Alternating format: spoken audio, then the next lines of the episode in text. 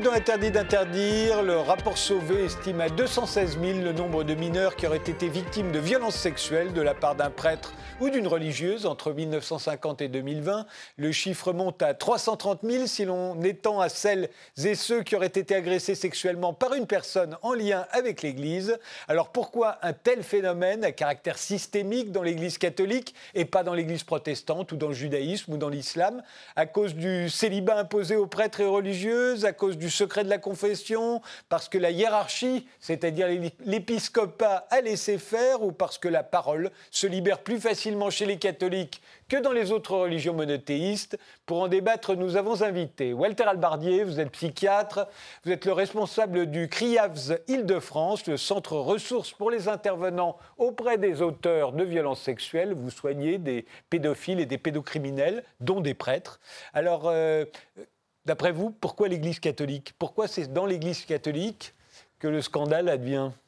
Alors déjà, euh, c'est par là que vient le scandale et peut-être que euh, les mois prochains, les années prochaines, on verra que euh, ce n'est pas que là qu'est ce scandale. les violences sexuelles dans l'Église, ça représente 4% des violences sexuelles sur les enfants en France, 4 hein. à 6 selon qu'on prenne les, chiffres de celles commises par les prêtres ou, plus largement. Et puis peut-être parce que bah, l'Église euh, catholique a, euh, fait euh, cette démarche d'inventaire et de, de comptage finalement que d'autres institutions n'ont pas faite. Anne Soupa, vous êtes théologienne, journaliste, euh, cofondatrice du comité de la jupe qui promeut le féminisme au sein de l'Église catholique et du mouvement de la conférence catholique des baptisés francophones. En 2020, vous aviez déposé votre candidature en tant que laïque pour le poste d'archevêque de Lyon après la démission de Philippe Barbarin. Votre dernier livre, Pour l'amour de Dieu, est paru en janvier chez Albin Michel. Vous y plaidez pour la reconnaissance des laïcs par l'Église euh, et de l'épiscopat féminin. Alors pour vous, pourquoi est-ce que ça, se passe dans l'Église catholique aujourd'hui? Bonsoir. Alors, ma, réponse est que euh, l'Église catholique est construite sur des prêtres qui sont entourés d'une aura de sacralité sans doute excessive et euh, la sacralité dont ils sont entourés eh fait que la personne qui est en face, l'interlocuteur, est plus vulnérable, donc plus susceptible de céder devant des abus. Ça, c'est la première raison. La deuxième, c'est la domination masculine. Euh, Nathalie Bajos de la, de la Chiaz a dit que plus la domination masculine était forte, plus les violences sexuelles sont fortes. Et la troisième est une non partagée qui fait que la dissimulation est plus facile. Claude Pletner, vous êtes théologienne. À 25 ans, vous avez pris le voile chez les Sœurs de l'Assomption et commencé une formation en théologie. Mais vous avez quitté la vie religieuse au bout de 7 ans. Vous avez rejoint l'institution thérésienne, un groupe international laïque qui accueille à la fois des femmes ayant fait le vœu de célibat et des couples. Aujourd'hui, vous publiez Choisir le célibat avec un point d'interrogation aux éditions du CERF. Un livre d'autant plus intéressant que le célibat des prêtres est soupçonné de participer au scandale qui frappe aujourd'hui l'Église. Alors pour vous, même question. Pourquoi l'Église catholique Pourquoi c'est là que ça se passe? Parce que je crois qu'elle a un rapport compliqué, complexe depuis longtemps et encore aujourd'hui à la sexualité. Elle a une théologie qui est plus répressive que réflexive qui est d'un autre âge. C'est-à-dire que, par exemple, elle n'accepte une sexualité vécue que dans le couple. Mariée une seule fois, euh, elle est contre la, Alors que la plupart des gens en France aujourd'hui euh, se marient de moins en moins et que tous cohabitent avant de se marier, chose qu'elle n'accepte pas. Pareil pour, la, pour la, la contraception et autre chose. Elle a un rapport à la sexualité qui est vraiment problématique depuis longtemps et aujourd'hui encore. Paul Sugy, vous êtes journaliste au Figaro. Je vous ai reçu dans cette émission pour votre livre L'extinction de l'homme, le projet fou des antispécistes chez Talandier. Mais vous avez beaucoup réagi depuis la publication du rapport Sauvé, que ce soit sur Twitter ou sur CNews. Alors pour vous, pourquoi est-ce que c'est dans l'Église catholique que ça se produit? Alors oui, je crois qu'effectivement, comme euh, l'a rappelé votre invité en plateau, le mérite de l'Église catholique est de ne pas avoir eu peur, euh, quels que soient les coups qu'elle allait recevoir par la suite, de ne pas avoir eu peur de la vérité. Et euh, contrairement à d'autres institutions euh, qui peuvent parfois laisser les faits s'enterrer d'eux-mêmes, elle est allée chercher, alors il a fallu pour ça beaucoup de temps, probablement que cette décision de sa part, en France en tout cas, est arrivée trop tard, beaucoup trop tard, mais elle est allée chercher elle-même la vérité. Et en confiant à, à M. Sauvé cette, le choix de présider cette commission, elle est allée traquer presque une à une les, les abuseurs en son propre sein pour essayer d'offrir un recensement exhaustif des victimes. et en tant que catholique, évidemment, la, vérité ainsi mise à nu est extrêmement douloureuse.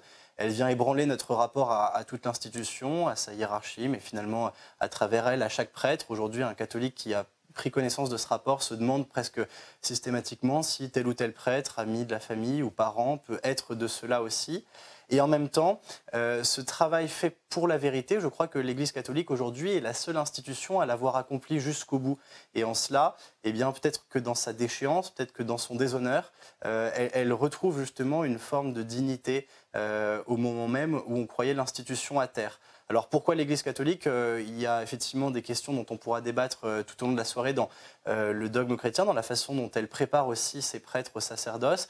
Mais je crois surtout qu'aujourd'hui, la vérité dont l'Église catholique s'est rendue coupable, elle l'a établie elle-même. Et peut-être qu'on on aura la désagréable surprise de se rendre compte que malheureusement, peu d'institutions sont épargnées par cette vague d'abus sexuels, de violences sexuelles sur en particulier les mineurs, euh, qui, je crois, euh, est un phénomène dont on sous-estime l'importance partout dans la société. Et d'ailleurs, les chiffres euh, que la commission Sauvé a permis d'établir à la suite d'une enquête sociologique très précise, sont effarants. On se rend compte que c'est présent extrêmement fortement dans beaucoup de familles en France, dans énormément d'endroits. C'est quelque chose, je crois que c'est véritablement l'un des mots euh, du 21e siècle face auquel on va devoir euh, euh, regarder la réalité en face. Les enfants abusés sont malheureusement extrêmement nombreux et on les a certainement sous-estimés jusqu'à maintenant. Et la parole se libérant, on va probablement aller de découverte en découverte, à chaque fois avec effroi le célibat des prêtres est, soupçonné de favoriser la pédocriminalité. On l'a vu, euh, les réactions euh, à la publication du rapport Sauvé sont très souvent allées dans ce sens, à croire que si euh, tous les hommes hétérosexuels de ce pays, si soudain ils étaient privés de femmes, ils s'attaqueraient à des petits garçons. Claude Pletner, puisque c'est le sujet de votre livre, qu'en pensez-vous? Ben, J'en pense ce qu'en ce dit le rapport Sauvé. Il dit qu'il n'y a pas de, lien de, cause à effet entre le célibat des prêtres et la pédocriminalité. Je le pense aussi. Le problème, c'est euh, les conditions d'accès au sacerdoce, la formation, comment ce choix prend en compte euh, un éventuel refoulement ou un évitement de la sexualité, ou, euh, ou un rapport pas clair à sa propre histoire, ou des motivations inconscientes de venir se mettre dans un milieu qui est plus masculin où on va être en contact d'enfants alors que finalement euh, on n'est pas on n'est pas on n'est jamais au clair avec sa sexualité. Mais on n'est pas voilà on est dans un évitement de sa propre sexualité.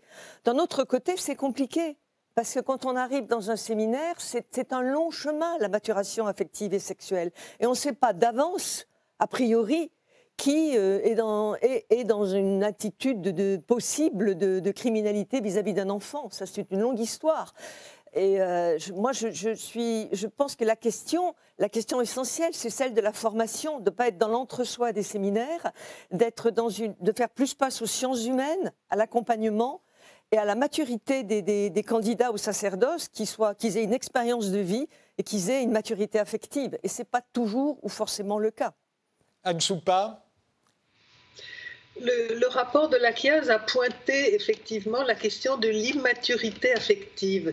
Et, moi, je vois bien, moi qui suis mariée euh, depuis longtemps, qui ai une famille, qui ai travaillé, je vois bien qu'à 20, 25 ans, même 30 ans, on est tous dans un état d'immaturité affective et que la vie, euh, la vie se charge de vous, de vous donner euh, petit à petit cette maturité affective qu'on a peut-être d'ailleurs jamais, mais sur, laquelle, sur le chemin de laquelle on progresse.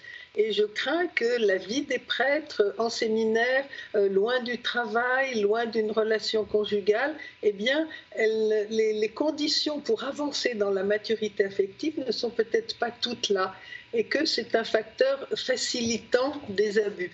Mais je ne suis pas assez compétente pour euh, aller plus loin. Peut-être que notre ami psychiatre euh, voudra dire quelque chose de plus sensé que ce que je dis moi. Alors Walter Albardier, vous qui euh, à la fois traitez des, pédophiles, des pédocriminels, ça n'est pas la même chose, vous pouvez peut-être euh, le rappeler pourquoi, et, dont un certain nombre de prêtres. Oui. Alors, d'abord, oui, la différence pour, pour, pour moi, médecin, en fait, hein, c'est que et même si ça choque, il y a très peu de pédocriminels, donc de gens qui passent à l'acte sur des enfants qui sont sexuellement attirés par des enfants. Hein. Donc qui sont pédophiles. Et donc qui sont pédophiles. Et euh, pour, pour, pour les médecins, euh, la pédophilie, c'est d'abord l'attirance sexuelle vers, euh, vers un enfant. Oui, donc très important. Un, on peut être pédophile, ne jamais passer à l'acte. On peut être pédophile en étant un homme ou une femme. et quand on regarde le cas des pédocriminels, c'est-à-dire ceux qui sont passés à l'acte, ça n'était pas, dans la plupart des cas, des pédophiles. C'est ça. Et donc, euh, et alors, c'est vrai qu'on parle souvent d'immaturité affective. Je vous avouer que les psychiatres et les psychologues parlent d'immaturité affective aussi depuis des années. Euh, c'est un peu un concept mou, j'allais dire, hein, puisque je ne sais pas non plus si ça, si ça change avec les années, mais je ne suis pas sûr que les prêtres qui, sont, euh, ont, agi sur des enfants ont tous 25 ou 30 ans, en fait. Hein. Euh, et, la question de l'immaturité affective, elle ne se résout pas non plus dans le collage, euh, dans, la relation du mariage à l'autre, en fait, dans le collage à l'autre. Parfois, d'ailleurs, c'est parce que il va y avoir une séparation, parce qu'il va y avoir, quand on est en couple, qu'il va y avoir des agressions sexuelles de la part des euh, enfin des pédocriminels. Donc euh, finalement, euh, je ne sais pas si même le, lien à l'autre ou le mariage est une solution à l'immaturité affective. Et, dans le cas de, du célibat, et notamment du célibat des prêtres, est-ce que ça peut vous paraître un facteur encourageant? Alors moi j'espère surtout que, que le célibat n'est pas un facteur euh, de risque de pédophilie ou de, pédocriminalité parce qu'il y a 50% de, célibataires à Paris. Et qu'il euh, y a dans notre société de plus en plus de gens qui sont célibataires. Mais ils sont célibataires, ils ne sont pas forcément chastes. Alors, euh, chaste, ça ne veut, veut, pas dire abstinent pour, pour un, pour un prêtre non plus. hein, c'est pas tout à fait la même chose. après, enfin, même si, si pour hélas, aujourd'hui, c'est synonyme dans un sens, mais pas dans l'autre. les gens, enfin, la question du célibat, je, je rejoins un petit peu ce qui s'est dit tout à l'heure, c'est surtout la question bah, euh, de comment on vit son célibat, de comment on vit sa sexualité, et puis de ne peut pas peut-être mettre un petit peu au même niveau ce qu'on a pu entendre euh, un petit peu, ce qui est, ce qui est écrit hein, dans la SIAZ, c'est finalement euh, parfois de mettre un petit peu au même niveau d'avoir une relation sexuelle avec quelqu'un et, d'avoir une relation sexuelle avec un enfant, puisque c'est les deux un péché, entre guillemets. Mmh. Ça, peut-être que c'est une problématique. Pour autant, voilà, je pense que, que les, les, choses, le célibat en lui-même seul, ne justifie rien. Ça ne protège pas de la pédophilie, ça ne protège pas de la, pédocriminalité. Et aujourd'hui, la majorité des euh, personnes qui se rendent euh, auteurs d'actes pédophiliques, d'actes pardon, euh, pédocriminels, sont mariées. Enfin, ça se passe d'abord dans la famille, ça se passe d'abord sur ses propres enfants, sur ses neveux, sur ses nièces, etc. Et donc le mariage n'est pas en lui-même, enfin le fait d'être en couple ne protège pas du tout de ça, en fait. Paul Sugy mauvais procès euh, qu'on a fait euh, ici et là euh, au célibat.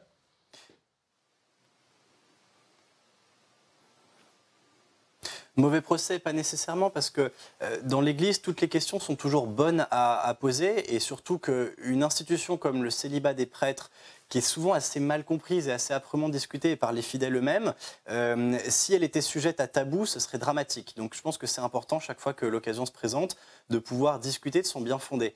Maintenant, moi, un des enseignements les plus, euh, les plus surprenants et quelque part les plus blessants aussi que je retire de ce rapport de la, de la case, c'est que euh, les laïcs aussi euh, ont été fautifs.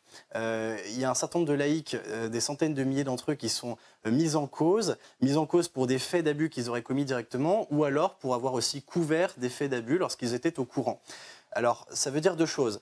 Évidemment, dans le rapport de la CASE et dans les, notamment les conclusions qui en sont tirées, il y a d'une certaine manière le procès du cléricalisme. C'est-à-dire qu'effectivement, probablement qu'il y a quelque chose euh, à convertir dans euh, la relation que l'Église entretient avec ses prêtres, peut-être aussi la charge qu'elle met sur leurs épaules.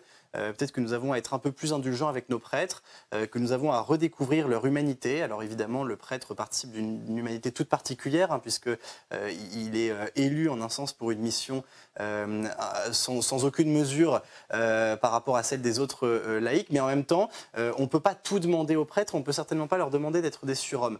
Euh, maintenant, au-delà du procès du cléricalisme, euh, c'est quelque part des questions qui sont posées à l'Église tout entière dans son fonctionnement, dans sa culture, peut-être euh, la, facilité avec laquelle elle peut être tentée par moment de mettre la poussière sous le tapis en pensant protéger l'institution, alors qu'en réalité, elle ne fait généralement que l'affaiblir, hein, puisque une vérité qu'on enterre, une vérité qu'on teste, une vérité qui finit toujours par nous exploser à la figure et qui de toute façon fait du tort et fait du mal aux personnes.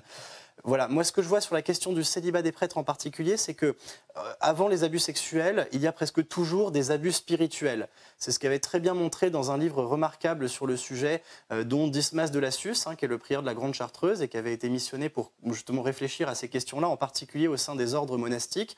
Et il a très bien montré que les abus spirituels, c'est-à-dire en fait l'abus d'autorité euh, qui est fait par un prêtre, par un, moine ou par une moniale, en, situation d'autorité, ou parfois même par des laïcs qui sont les de courants euh, qui leur confèrent une, autorité spirituelle très importante, eh bien ces abus sont, euh, euh, le fait de, personnes au profil ecclésiastique très différent. On en trouve des abus spirituels chez les femmes comme chez les hommes. Alors évidemment, le, passage à l'acte sexuel est beaucoup plus commun chez les hommes pour des raisons qui sont communes à la, au crime sexuel en général. C'est-à-dire que de toute façon, les crimes sexuels dans une société sont très généralement, si ce n'est quasiment toujours, le fait des hommes.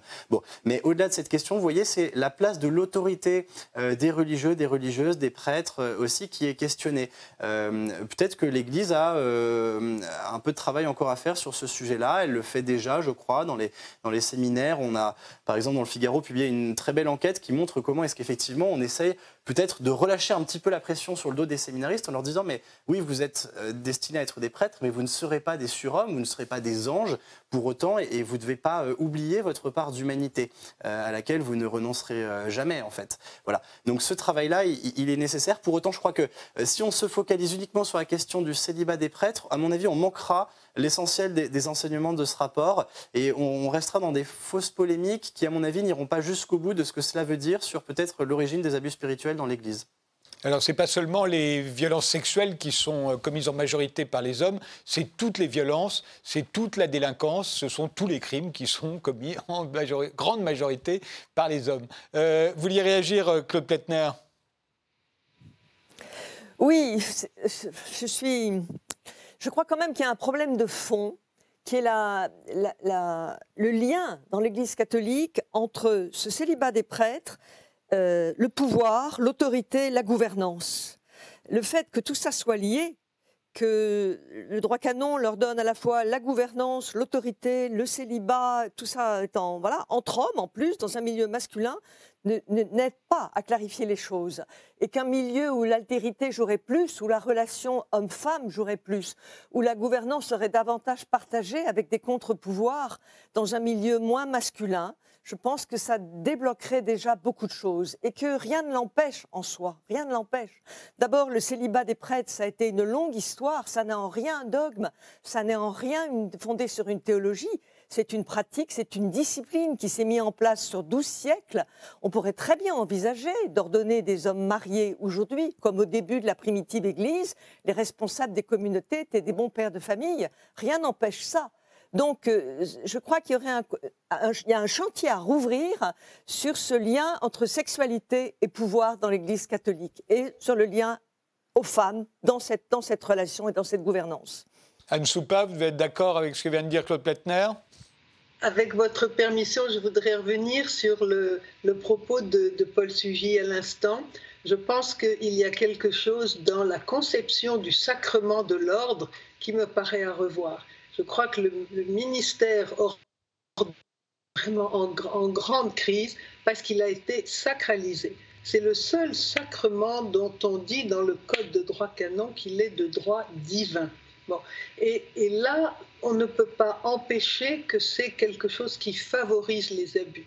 Quand vous êtes investi d'une mission à un titre divin, eh bien, la personne qui est en face de vous n'a pas la faculté de vous résister. Vous êtes euh, avec des glissements successifs, vous êtes Dieu. Donc là, il y a très certainement quelque chose à revoir. Et c'est le code 1008 du code de droit canonique, le canon 1008 du code de droit canonique. Je pense qu'il y a vraiment un travail profond à faire là-dessus le ministère ordonné doit être revu. Je ne vais pas dire à la baisse, parce que pour moi, c'est un gain quand on gagne en humanité, mais on doit le désacraliser parce que c'est une charge trop lourde à porter pour lui et pour son entourage. Voilà, ça, ça me paraît vraiment important de travailler là-dessus, euh, mais je ne suis pas sûre que ce soit euh, d'actualité. Walter Albardier, euh, le sentiment d'hyperpuissance dont, dont elles parlent toutes les deux Alors, je, rejoins ça, c'est-à-dire que la question de la toute-puissance, ce qu'on appelle un peu la toute-puissance, d'être un peu sans limite, bien sûr que c'est certainement euh, un, élément favorable à ça. D'ailleurs, euh, où je mettrais un peu de, un peu de, nuance, c'est que je pense que c'est vrai pour les hommes comme pour les femmes. Euh, on voit aussi, et que ce soit dans l'institution catholique comme, comme ailleurs, aussi des femmes qui, en position de toute puissance, vont se retrouver à être dans, l'abus de l'autre, etc. La question, elle est... Y compris chez les sœurs. Y compris chez les sœurs, y compris dans les institutions... alors d'ailleurs, je crois que sur le rapport Sauvé, on, on parle d'environ 10% d'auteurs qui seraient des femmes dans ma clinique à moi, euh, je, je, crois qu'on est un peu, je suis à peu près sur les, sur les mêmes, euh, sur les mêmes, les mêmes chiffres. La question, elle est moins euh, celle du, du génital, entre guillemets, du, sexe attribué, que la question de pouvoir. Et les agressions sexuelles sont bien souvent, comme les abus sur l'autre, quelque chose de l'ordre du pouvoir, en fait, hein, et de, de la toute-puissance. Paul Sugy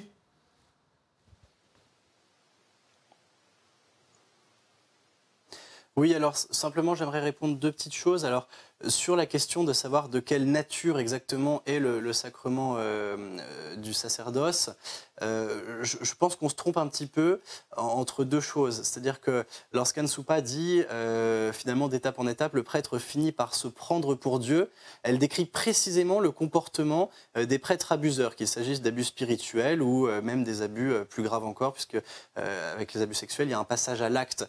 Mais vous voyez, c'est exactement la mécanique qui s'est opérée dans l'esprit ça a été assez bien décrit d'ailleurs dans pas mal d'affaires qui ont pu être vraiment mises en lumière là-dessus, dans l'esprit de prêtres qui ont fini par justement perdre euh, la mesure de leur sacerdoce, qui n'est pas justement le fait de se prendre pour Dieu, mais qui est le fait d'être serviteur de Dieu et bien sûr servir Dieu à travers le service de son Église. Vous voyez, par exemple, euh, il y a une affaire qui a fait, je crois, beaucoup de mal à, de nombreux fidèles catholiques, c'est euh, ce qui commence à être établi sur le comportement de Jean Vanier.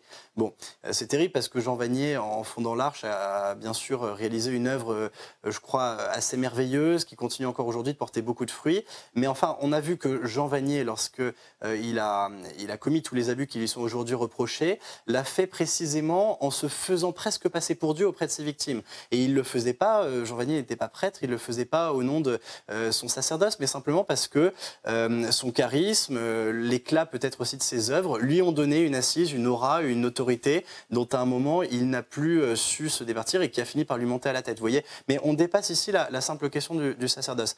Et ensuite, euh, je, vais redire à, à Anne Soupa une chose qu'elle a certainement entendue beaucoup de fois, mais je crois, je que c'est un argument qui mérite d'être entendu.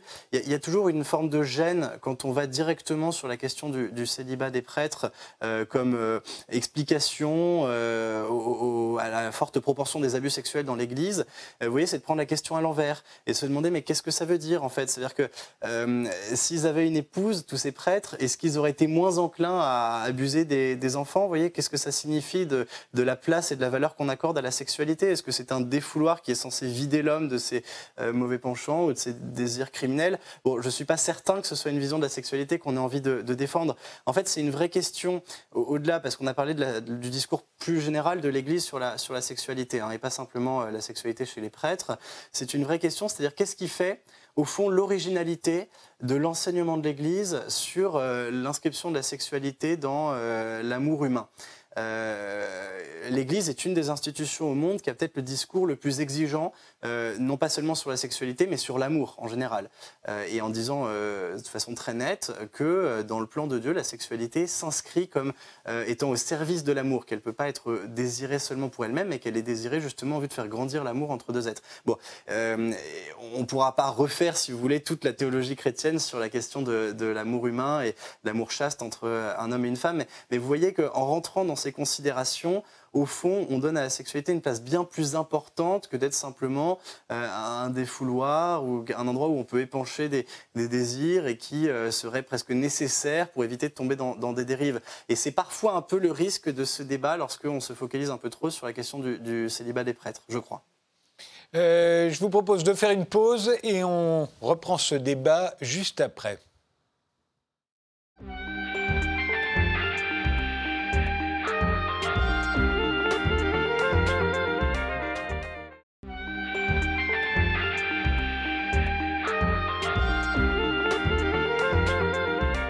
Reprend ce débat avec Walter Albardier, qui est psychiatre, avec Anne Soupa, qui est théologienne et qui publie Pour l'amour de Dieu euh, chez Albin Michel, avec euh, Claude Pletner, qui est également théologienne et qui, elle, publie Choisir le célibat euh, avec un point d'interrogation aux éditions du Cerf, et avec Paul Sugy, qui est journaliste au Figaro. Si ça n'est pas le célibat des prêtres, euh, est-ce que c'est l'Église euh, qui attirerait euh, les pédophiles, ou en tout cas ceux capables, ou est-ce qu'elle les ont elle favoriserait le passage à l'acte Est-ce qu'elle, euh, euh, par la loi du silence, qui est le secret de la confession, en plus, est-ce qu'elle couvrirait euh, les crimes qui ont pu être commis et est-ce qu'elle permettrait aux, pédocriminels de sévir plus longtemps? Voilà un certain nombre d'explications qui ont été données. Alors, je me tourne vers vous, Walter Albardier, puisque vous, vous, vous traitez des pédophiles et des pédocriminels, notamment des prêtres. Qu'est-ce qu'il y a de vrai éventuellement dans tout cela? euh, de vrai, c'est que comme toute institution, comme euh, l'est la famille, comme sont d'autres écoles, comme sont d'autres euh, instances, comme des associations, etc., euh, l'Église, pendant des années, euh, alors je pense d'abord, n'a pas pris la mesure de ce qu'était euh, qu'une agression sexuelle sur enfant. Et pendant des années, on a finalement beaucoup banalisé ça. Alors, il y a eu plusieurs mouvements hein, de, libération de la parole sur ces. Notamment en Amérique du Nord. Hein. c'est plutôt là où l'Église résistait, où elle a été obligée de se confronter à, ses responsabilités. Oui, enfin, même en France. Hein, la question de la reconnaissance des, des violences sexuelles sur, sur les mineurs, et que ce soit dans l'Église ou ailleurs, elle a eu euh, plusieurs phases. Euh, il y a eu les années 80, et puis on a retu un peu euh, ce, phénomène pour en désigner comme coupable des le pédophile extra-familial, le grand méchant loup, hein, qui pouvait nous permettre de penser qu'il n'y avait rien à voir dans nos institutions ou dans ceux qu'on connaissait. Enfin, ce n'était pas nous qui, étions responsables de ça. Et puis, à nouveau, là, il y a quelque chose qui, se parle dans notre société autour de, de ces faits. Mais bien sûr que ces institutions, d'abord, ne mesuraient pas la gravité de ces choses-là pour être très clair, et puis, euh, et puis qu'elle couvrait parfois par euh, euh, volonté de pas de, cacher finalement, de, pas d'éviter le scandale, et puis dans une forme de banalisation et ce qui a été dit tout à l'heure, finalement la, position de toute puissance et de et de finalement d'exemplarité du prêtre leur a été écornée à cause de ça, et finalement on a couvert beaucoup de choses. Alors, on l'a couvert là, mais comme dans beaucoup d'institutions, je crois qu'il faut aussi euh, euh, se dire qu'aujourd'hui, euh, la famille, elle va être aussi mise à, l'épreuve, qui est un autre type d'institution, on va dire, dans, notre société.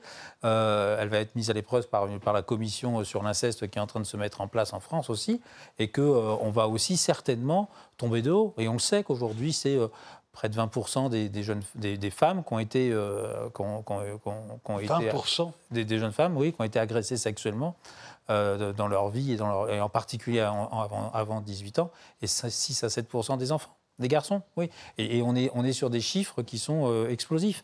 Alors après, qu'est-ce qu'on en fait? Bah, La question, c'est plutôt que de désigner un coupable, que ce soit le prêtre ou que ce soit le, euh, le pédophile extra-familial, euh, je parle d'Émile Louis ou de ce qu'a pu. Euh, Marc Dutroux. Marc Dutroux, enfin, ce qu'a pu faire beaucoup de papiers dans les années 90. La question, elle est comme des gens responsables, alors on va voir si l'Église est là-dedans, de commencer à se poser les vraies questions sur notre rapport à l'autre, notre rapport à la sexualité dans cette société, sur la capacité qu'on a aussi d'accueillir la parole, d'être vigilant euh, des personnes qui sont en difficulté dans les relations avec les enfants.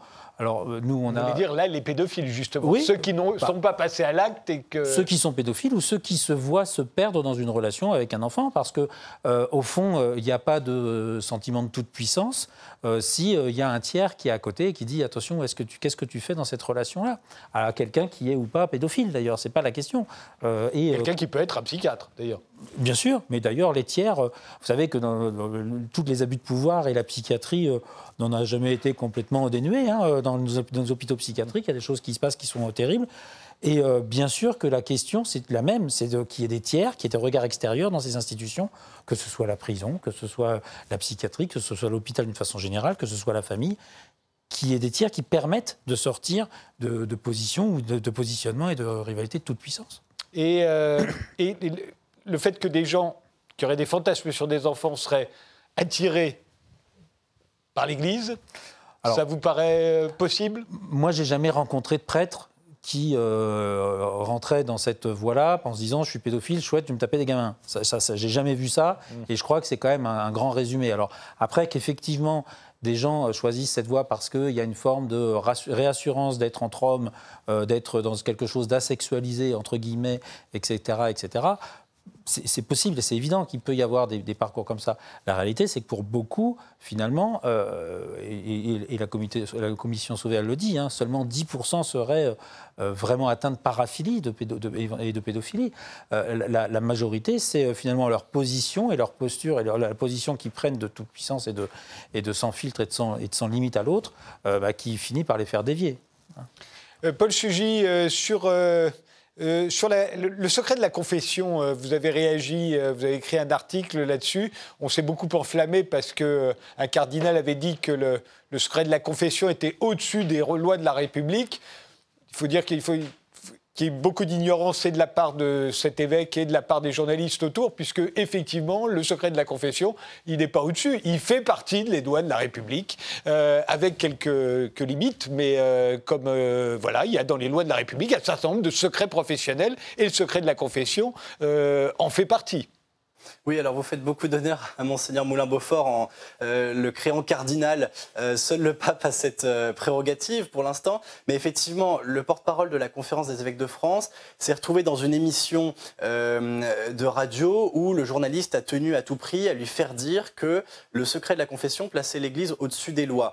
Et puis il a essayé de protester un peu, de sortir de la question qui était un peu piégeuse. Et puis en fin de compte, il a fini par avoir cette expression extrêmement maladroite. L'Église n'est certainement pas au-dessus des lois. Euh, en tous les cas, les, fidèles qui la composent euh, sont soumis aux lois de la République comme n'importe quel autre citoyen, n'importe quel autre justiciable. Et sur cette question en particulier du secret de la confession, on a la chance, euh, et, ça, il faut le reconnaître, ça tient aussi à la générosité avec laquelle le régime républicain reconnaît la liberté de conscience et la liberté de religion. On a la chance de vivre effectivement dans un pays où le droit canon sur cette question-là est tout à fait en conformité avec le droit civil ce qui a été rappelé par la suite, hein, c'est-à-dire que le secret de la confession est reconnu euh, par, le droit français comme étant un secret professionnel comparable à celui des avocats ou celui des, médecins. Euh, il y a une exception qui, qui veut qu'effectivement les prêtres sont détachés de ce secret lorsqu'ils ont connaissance de faits qui notamment impliquent des abus sur des mineurs. Alors, ce qui veut dire qu'ils ne sont pas tenus par la loi de dénoncer les faits, mais qu'ils en ont la possibilité sans être poursuivis pénalement parce qu'en dehors de ces quelques exceptions, un prêtre qui trahit un secret qui lui a été confié en tant que prêtre euh, peut être poursuivi par la, par la loi, parce que bah, quand on est détenteur d'un secret professionnel, on n'a pas le droit de le divulguer sous quelque motif que, que ce soit. Alors sur cette question-là, je vous ai entendu tout à l'heure dire que l'Église euh, cultivait, euh, enfin qu'elle avait en son sein une culture du secret, propos avec lequel je suis malheureusement parfaitement d'accord avec vous. Et ensuite, vous l'avez lié au secret de la confession, et c'est là que je suis moins d'accord.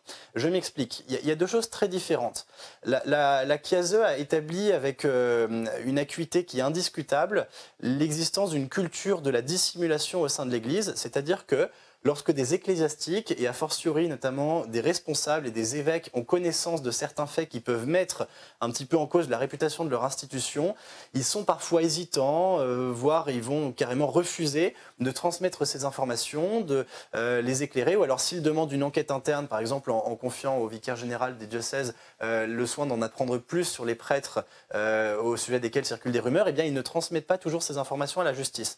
C'est quelque chose qui est terrible, qui est, je crois, euh, un motif de honte pour euh, non seulement tous les, tous les ecclésiastiques qui, qui ont dissimulé, mais à travers eux pour toute l'institution. Et il est temps vraiment d'encourager l'Église à être complètement transparente, sans aucune complaisance sur tous ces faits-là. Voilà, ça c'est dit. Maintenant, la question du secret de la confession, pour moi, est à part, parce qu'elle concerne en fait la relation d'intimité qui existe entre le prêtre et le croyant.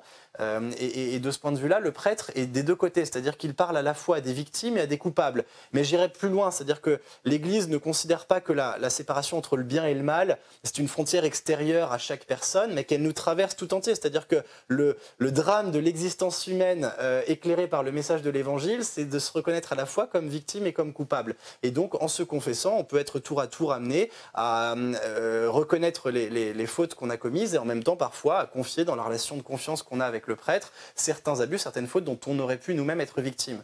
Et je crois qu'il y a une tribune merveilleuse qui a été publiée il y a quelques jours euh, dans La Croix qui montre très bien comment est-ce que la parole de certaines victimes a pu se libérer petit à petit, justement, au contact de prêtres à qui euh, les personnes ont fait confiance. Et si peut-être il n'y avait pas eu ce lien privilégié dans l'intimité, alors c'est pas toujours la confession au sens du sacrement, mais en tous les cas, c'est la relation, le dialogue qui s'installe entre le prêtre et le fidèle, et eh bien, sans cette relation de confiance, peut-être que certains n'auraient pas parlé ou auraient parlé plus difficilement, voyez. Donc je crois que c'est important de continuer à sanctuariser cette intimité qui existe, qui passe par un secret qui en fait euh, entoure justement d'une vraie confiance la parole du, fidèle, euh, ce qui ne veut pas dire que l'Église n'a pas à côté le devoir de mettre en lumière chaque fois qu'elle en a connaissance euh, des faits d'abus, des faits de violence sexuelle, même de viol commis en son sein. Voyez, mais pour moi, ce sont deux choses différentes.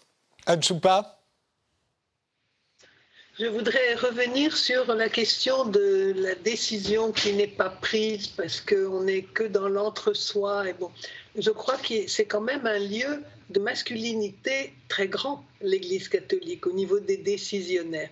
Et là, vous avez un, facteur qui favorise euh, la dissimulation et sans doute les violences elles-mêmes, comme l'a dit Nathalie Bajos euh, euh, lors de la conférence de presse de la. Bon, plus la domination masculine est forte, plus les violences sexuelles sont fortes, a-t-elle dit. Donc un, lieu tel que le clergé, un lieu exclusivement masculin, est un lieu qui ne favorise pas justement l'aide d'un tiers, comme le rappelait monsieur tout de suite, qui est un, un tiers qui dit mais attention, qu'est-ce que tu es en train de faire? Bon, là, il n'y a pas ça. Et, ça favorise probablement le passage à l'acte. Bon. Et je pense que l'introduction de femmes dans l'Église est une décision urgente à prendre. Claude Pettner ça me fait un peu sourire ce débat, ce débat sur la confession, parce que on en parle, on en parle presque plus dans l'Église catholique. Il y a de moins en moins de catholiques qui se confessent, et subitement, ça devient un sujet de société. Je trouve que ça manque pas d'humour. Bon, mais ceci dit, le sujet est grave, donc euh, je, je, permets là la parenthèse. Euh, je crois avoir entendu que monseigneur de Moulin-Beaufort euh, voulait, avait reconnu qu'il fallait réfléchir à cette question dans l'Église catholique, après son entretien avec le ministre de l'Intérieur, et qu'ils allaient faire, la, conférence épiscopale de France allait faire des propositions. Donc euh, ce n'est pas un sujet aussi simple que, que ça en a l'air. Hein, et il faut effectivement euh, continuer euh, à travailler. Moi, je crois aussi qu'il me semble que rien n'oblige un prêtre, lors du sacrement de la confession, à, accorder son absolution. Quand il se trouve face à un crime, un crime déjà ordinaire, mais un crime encore plus par rapport à un enfant, il n'est pas du tout obligé de. Il peut refuser l'absolution et fortement encourager cette personne à aller se dénoncer à la justice. Ceci dit, j'ajoute aussitôt que c'est un, un, une situation qui se retrouve très peu. On voit rarement un pédophile entrer en confession et on voit rarement. Enfin, je, crois que ça m'a tout l'air un peu, moi, d'un certain faux problème. Hein, et que, bon, ça prend une proportion importante, je le comprends. En tout cas, moi, j'ai une conviction, c'est qu'effectivement, euh, aucun chrétien n'est au-dessus des lois de la République. Mais euh, Claude Tettner, euh, oublions un moment la, confession en tant que telle. Euh, à partir du moment où on a cru voir, à tort ou à raison, l'épiscopat, pas toujours, pas à chaque fois, mais il est arrivé, il serait arrivé que l'épiscopat couvre, c'est-à-dire qu'à un moment, tel prêtre soupçonné soit laissé à son poste, en contact des enfants, ce qu'on appelle mettre la poussière sous le tapis. Ça, ce serait typique euh, de l'Église catholique. Alors pour les raisons peut-être qu'a évoqué euh, euh, ou pas, mais ça, est-ce que vous, vous pensez que c'est vrai? Est-ce que c'est typique de l'Église catholique? J'en sais rien. Ce qui est sûr, le déni, il est incontestable. Le déni de l'Église catholique, il est incontestable. Et de l'avoir voulu dissimuler pour protéger l'institution, c'est indéniable. Même les évêques le reconnaissent, euh, pas tous, mais la grande majorité des évêques le reconnaissent. Hein. Ça, me paraît, euh, ça me paraît essentiel. Après que toute institution cherche à se protéger. Est-ce que c'est propre à l'Église catholique Elle a au moins le courage d'essayer de faire le ménage et de voir la vérité en face, douloureusement, difficilement, après longtemps d'erreurs, mais elle le fait. Et je crois que toute institution euh, devrait s'interroger sur la manière dont elle se protège par rapport à tout ça. Et mais la poussière sur le tapis, ça n'est pas réservé à l'Église catholique. Parce qu'il y a façon et façon de se protéger. La mafia, pour se protéger, elle élimine celui qui la gêne, y compris quand il fait partie de la mafia. Euh, là, dans le cas de l'Église catholique, et c'est ce qu'on lui reproche, euh, c'est d'avoir laissé à leur poste des gens qui étaient des menaces. Euh, c'est arrivé ça est-ce que vous avez été au contact de ceux, de ceux-là, Walter Albardier? Non, moi j'ai plutôt été au contact parce que euh, ça fait quand même quelques années qu'il y a une vraie réflexion dans l'Église sur ces situations-là. Il y a certainement encore des positions de déni, etc. Mais il y a aussi une vraie prise en charge et une, vraie prise en compte de ces, de ces situations-là. Et la vraie question, c'est au fond, qu'est-ce qu'on fait de ces gens dans cette institution qui sont passés à l'acte. Parce qu'au fond, est-ce qu'il faut pour autant euh, euh, les renvoyer euh, Alors, ne pas les laisser au contact des enfants, c'est bien sûr probablement. Ça paraît minimum. ça paraît minimum. Mais on a aussi reproché à un moment de les. Qui, qui, qui, finissaient leur vie dans des institutions assez protégées du monde, etc. etc. Oui, enfin, la protection euh, protégée du monde, c'est aussi un monde qui est protégé. Et la vraie question, c'est est-ce que l'Église doit euh, finalement euh, lâcher ces gens-là, les, livrer à la justice? Mais c'est au fond la même question qu'il y a dans notre société. C'est-à-dire, est-ce que les gens qui un jour commettent des actes sur les enfants, il faut finalement juste les mettre en prison et faire semblant qu'ils n'existent plus? Non, ils existent encore. Et qu'est-ce qu'on doit mettre en place pour et les protéger bah, de leur vulnérabilité à passer à l'acte et, surtout, et aussi de protéger la société euh, de leurs actions, en fait. Et finalement, ça, c'est quand même une vraie question euh, qui euh, est rarement posée, d'ailleurs, qu'on ne trouve pas beaucoup traitée dans, la SIAZ. Hein. C'est au fond, finalement, qu'est-ce qu'on fait de ces gens-là? Vous le savez bien, naturellement, les gens vous répondent il ne faut plus qu'ils sortent. Bah oui, ils vous diront c'est la perpétuité, il ne faut plus qu'ils sortent. Oui, mais ça ne marche pas comme ça la vraie vie, en fait. Et puis, alors, dans les années 90, on a fait un truc très bien, c'est qu'on s'est dit il faut que les, les psychiatres finalement on les soigne. Donc ce qui a, créé finalement un dispositif qui n'existait pas dans la loi auparavant, hein, c'est la question euh, de l'injonction de soins. Et donc d'un coup il fallait que disparaisse la pédophilie de dedans les gens.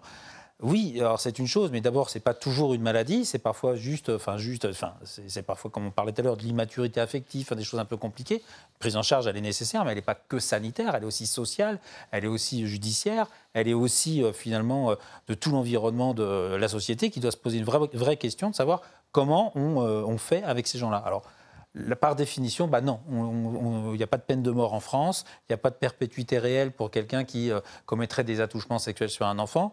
Euh, et d'un coup, bah oui, il faut qu'on réfléchisse vraiment à, ce qui se passe derrière. Et pour l'Église, finalement, c'est un peu la même question, c'est-à-dire que ça aussi, c'est obéré dans l'histoire. C'est-à-dire qu'on veut, euh, on veut dénoncer, on veut, mais qu'est-ce qu'on fait de ces gens? Et ça, c'est la question du vivre ensemble qui est là-dedans aussi, quand même. Paul Sugy? Oui, je me permets de rebondir sur une expression qu'emploie un moment Walter euh, Albadier. Peut-être euh, elle est un peu maladroite. C'est-à-dire que je ne crois pas que l'Église euh, euh, par sa nature même, ne puisse lâcher qui que ce soit. L'Église ne lâche personne, vous voyez. Euh, elle peut renvoyer de l'État ecclésiastique un de ses prêtres pour des raisons graves. D'ailleurs, il y a une réforme du droit canon qui va rentrer en vigueur dans quelques semaines, quelques mois, et qui précise notamment, qui caractérise beaucoup plus précisément au regard du droit interne de l'Église la question des abus sexuels, et c'est une excellente chose. Mais on peut renvoyer un prêtre, on peut dénoncer lorsqu'un évêque a connaissance des agissements d'un prêtre de son diocèse, il est bien sûr tenu de dénoncer cela auprès des autorités civiles compétentes, mais pour autant, l'Église ne lâche pas ses enfants. Vous voyez, euh, l'Église entretient avec la justice une relation privilégiée, notamment euh, à travers, par exemple, la pastorale des prisonniers. L'Église est euh, souvent celle qui apporte de l'espérance à ceux qui n'en ont plus, et parfois les criminels sont les premiers d'entre eux. Vous voyez, c'est-à-dire qu'il n'y aurait pas, dans le fait de, traduire, de faire traduire en justice et de, donner une profonde transparence sur les actes commis par ces prêtres, il n'y aurait pas là une forme de lâcheté de l'Église à l'égard de ces brebis galeuses. Au contraire, plus que jamais, c'est dans la vérité que, l'Église peut continuer d'accompagner ces personnes euh, qui restent malgré tout euh, les enfants chéris du bon Dieu. Ça, c'est euh, quelque part le grand mystère que qu'enseigne l'Église, c'est que le bon Dieu aime à la fois le pire comme le meilleur des hommes, le pire bourreau comme la plus innocente des victimes. Vous voyez Mais ce serait dangereux de faire croire que si l'Église opère ce nécessaire travail de vérité, pour autant elle lâcherait ses prêtres. Non, c'est pas du tout le sujet. Simplement, effectivement, le fait d'être prêtre catholique n'exempte bien sûr du respect d'aucune loi et en particulier euh, sur ces sujets-là, il faut être extrêmement clair. Euh, un prêtre blesse doublement l'humanité en lui quand il commet des actes terribles comme euh, euh, des agissements pédophiles, parce que bien sûr, euh, il, fait du mal à une victime, ça tous les pédophiles le font, mais en plus, en tant que, en sa qualité de prêtre, il écorne quelque part l'image que, que, se font les gens du corps du Christ. Vous voyez, donc en plus de ça, il blesse l'Église elle-même à travers, ses, à travers ses crimes. Je vous interromps, je vous interromps je vous interromps, Paul Sugy, parce qu'il y, a Claude Pletner euh, qui, qui bout de, vouloir intervenir. Alors, Claude Pletner, allez-y. Elle a l'air pas du tout d'accord avec vous. Non, mais autant je suis d'accord sur le, soin de ces, prêtres. C'est une vraie question. C'est une vraie question. On ne peut pas les lâcher comme ça et, la solution n'est pas facile. Euh, mais je, vous trouve quand même euh, très, très comment dire, je cherche un terme qui soit pas trop négatif, je vous trouve très complaisant avec cette Église. Moi, je suis témoin à longueur de temps hein, de, personnes qui se sentent lâchées par l'Église. Je pense en particulier à des homosexuels ou à des couples homosexuels ou à des divorcés mariés qui sont extrêmement dans la souffrance. Et je ne dirais pas aussi vite que vous que l'Église ne lâche pas ses enfants chéris. Et certains...